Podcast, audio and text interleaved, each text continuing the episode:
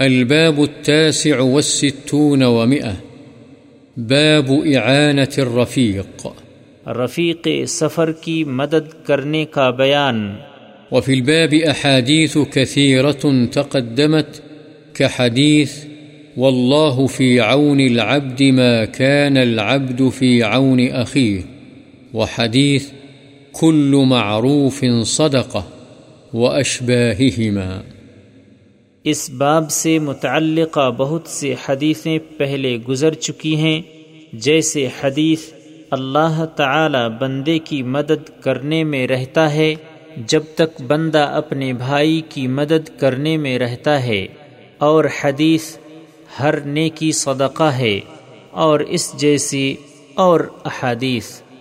وعن أبي سعيد الخدري رضي الله عنه قال بينما نحن في سفر إذ جاء رجل على راحلة له فجعل يصرف بصره يمينا وشمالا فقال رسول الله صلى الله عليه وسلم من كان معه فضل ظهر فليعد به على من لا ظهر له ومن كان له فضل زاد فليعد به على من لا زاد له فذكر من أصناف المال ما ذكره حتى رأينا أنه لا حق لأحد منا في فضل رواه مسلم حضرت ابو سعید خدری رضی اللہ عنہ سے روایت ہے کہ ایک دفعہ ہم سفر میں تھے کہ ایک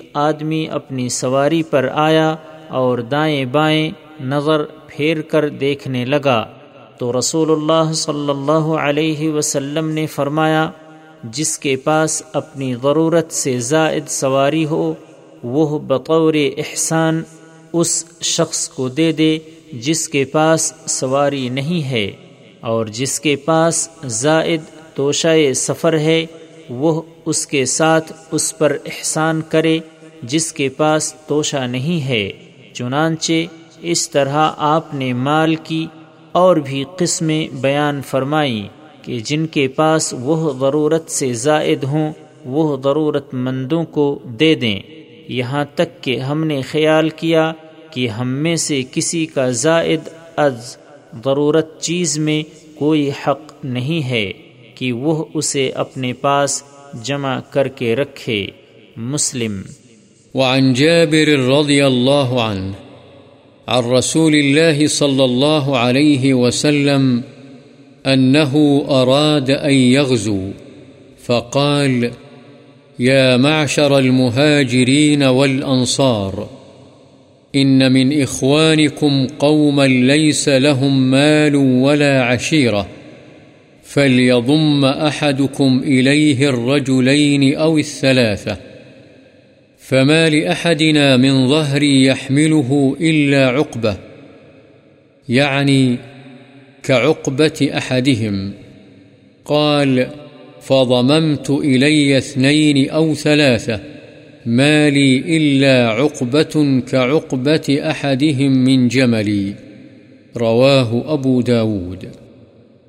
حضرت جابر رضی اللہ عنہ بیان کرتے ہیں کہ رسول اللہ صلی اللہ علیہ وسلم نے جہاد پر جانے کا ارادہ کیا تو آپ نے فرمایا، اے مہاجرین و انصار کی جماعت، تمہارے بھائیوں میں سے بہت سے لوگ ایسے ہیں جن کے پاس مال ہے، نہ ان کا کنبہ قبیلہ۔